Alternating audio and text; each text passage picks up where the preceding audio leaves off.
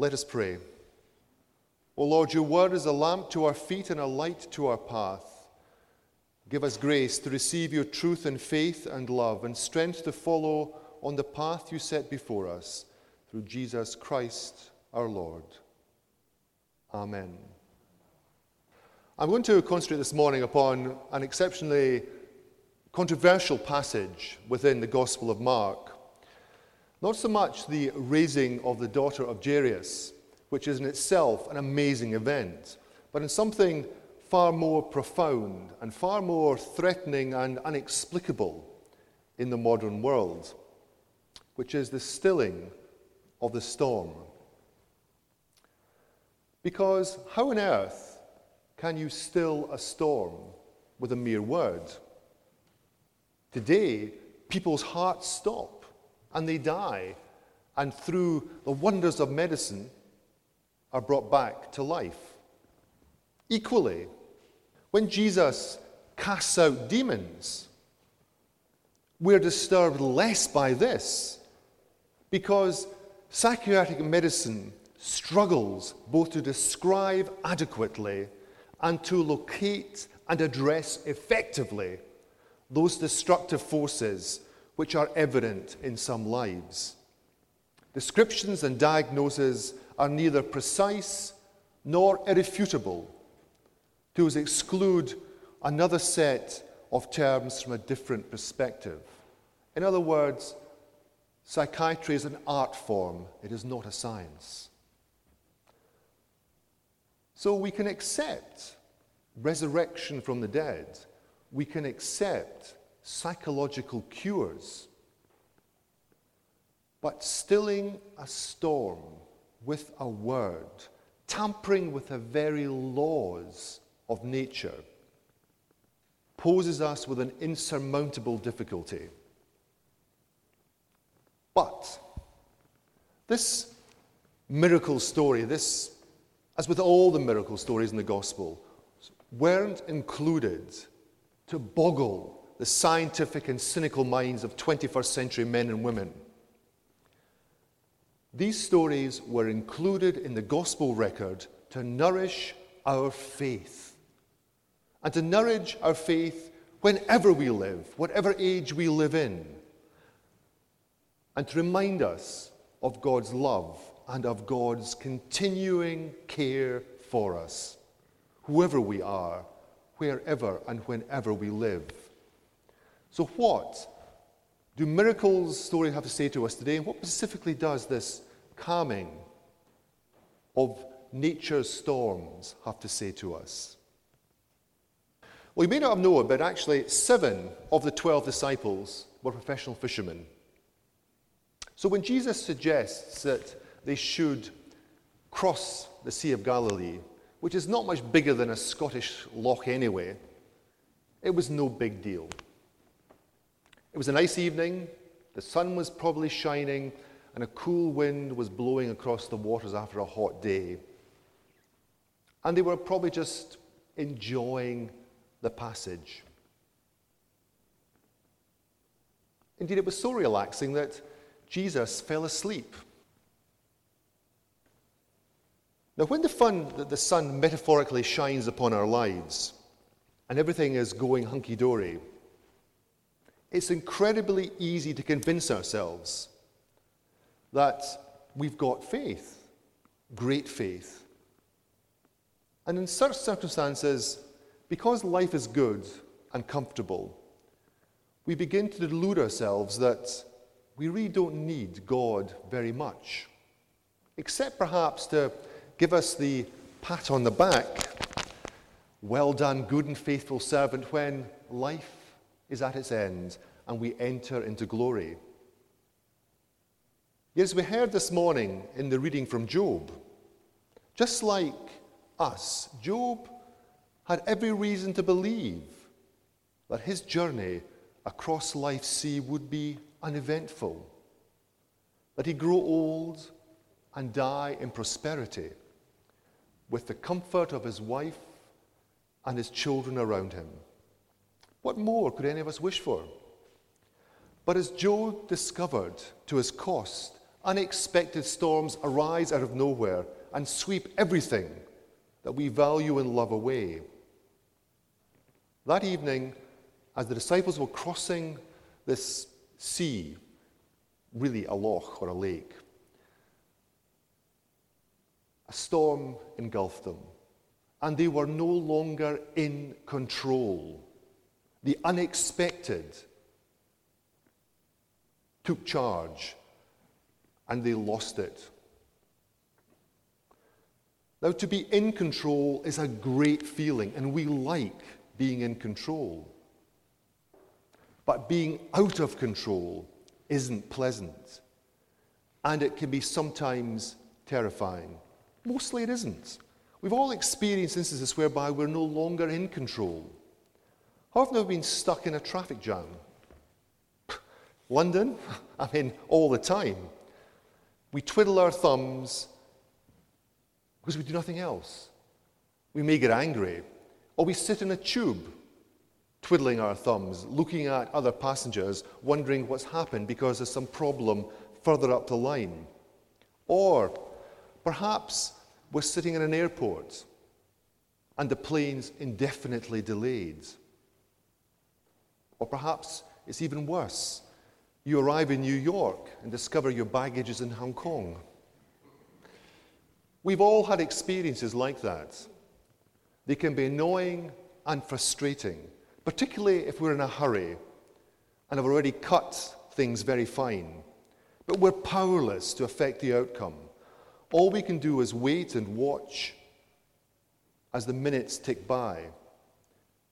And they aren't life threatening, but I suppose they could be life changing if we do it once too often and we're sacked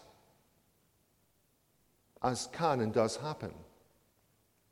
But there are also occasions when, despite our ingenuity and our technological know how, we are profoundly threatened by the powers of death and destruction. And whether it's an incurable illness, a terrible accident, an act of terror, or mindless violence, or whether it's something intractable like global warming, the fact is that certain events render us powerless, helpless, impotent. And then, just like the disciples, we're in a boat caught in a squall. And in such times, it seems to us that, like Jesus, asleep in the boat, God is sleeping on the job because he doesn't seem to respond. And if you've struggled through chemotherapy or radiotherapy or are having other types of treatment, and we feel we're just holding on, if we are awakening in the middle of the night, swamped with fear and panic, and tempted to cry out, Lord, you don't care, this story and every miracle story from Mark's gospel is there for you because it reminds you that Jesus is in that boat along by your side. And when that storm engulfs us, it's easy to forget that. And the word, the good news for all of us is that the risen Christ is with us today, saying, Quiet, silence, still, to these forces that are raging in our hearts and saying, Know, that I am God. Secondly, if you remember, as the sea falls calm, Jesus looks around him at these so called disciples who were no saints they were men with feet of clay. Let's remember that. He looks around and asks, Why are you so afraid? Do you have no faith? Because in fear and in turmoil, faith deserts us, and we start to clutch at any straw, and we forget to hold on to the Lord God Almighty. And he was simply reminding all of us of what seeps into our lives when we forget who is in control really.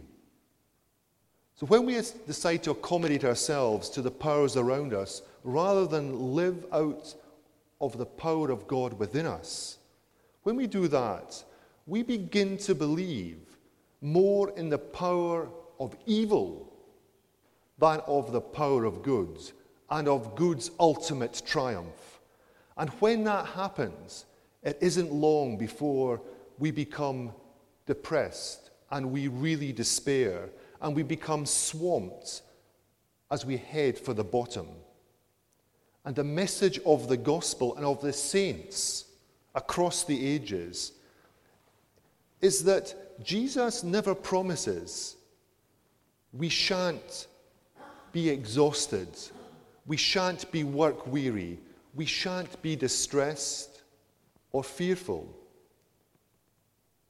But he does promise again and again that we shall never be overcome.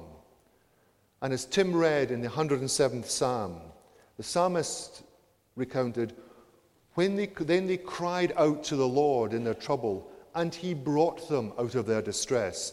He stilled the storm to a whisper, and the waves of the sea were hushed. They were glad when it grew calm, and he guided them to their desired haven. So let's take Jesus at his word and offer to him all the things that worry us, that drag us down, that depress us. And in trusting faith, just ask him to carry us and the burdens that we carry as our Savior and our Lord. That this day we too might find peace for our souls in the storms that beset our lives. Finally, there's a text which says, Opened mouthed, the disciples looked at each other and asked, Who is this? That even the wind and the sea obey him. So, our response to this whole event, to every miracle story in the Bible, including the resurrection on which our faith is based and built is this Who is Jesus? No man was more devoted to his wife than the essayist and philosopher Thomas Carlyle. And the story of his love for Jane Welsh is one of the world's great romantic stories. And when she died, he was gutted. He was grief stricken. He was destroyed and became a shell of a man. Trying to comfort him, a friend took a New Testament and opened it at the 14th chapter of John's Gospel and read these familiar words Let not your heart be troubled. You believe in God, believe also in me. In my Father's house are many mansions. If it were not so, I'd have told you, and I go to prepare a place for you. I, mutters Carlyle, if you were God, you may have the right to say that. But if you were only a man, what do you know more than I or any of us? And the question every page of the gospel asks us is Is Jesus a first century sage with a few tricks up his sleeve? Or is he Jesus Christ, Lord and Savior, as the gospel record suggests again and again and again? And if he is, we should expect miracles of every kind, even though we can't demand them. We should accept them and pray for them. But after all, if Jesus is Emmanuel, God with us.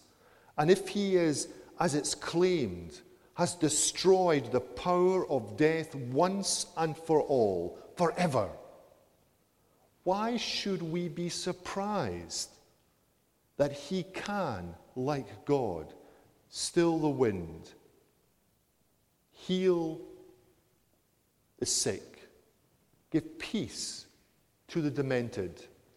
and raise the dead. After all, with God, everything is possible. Amen.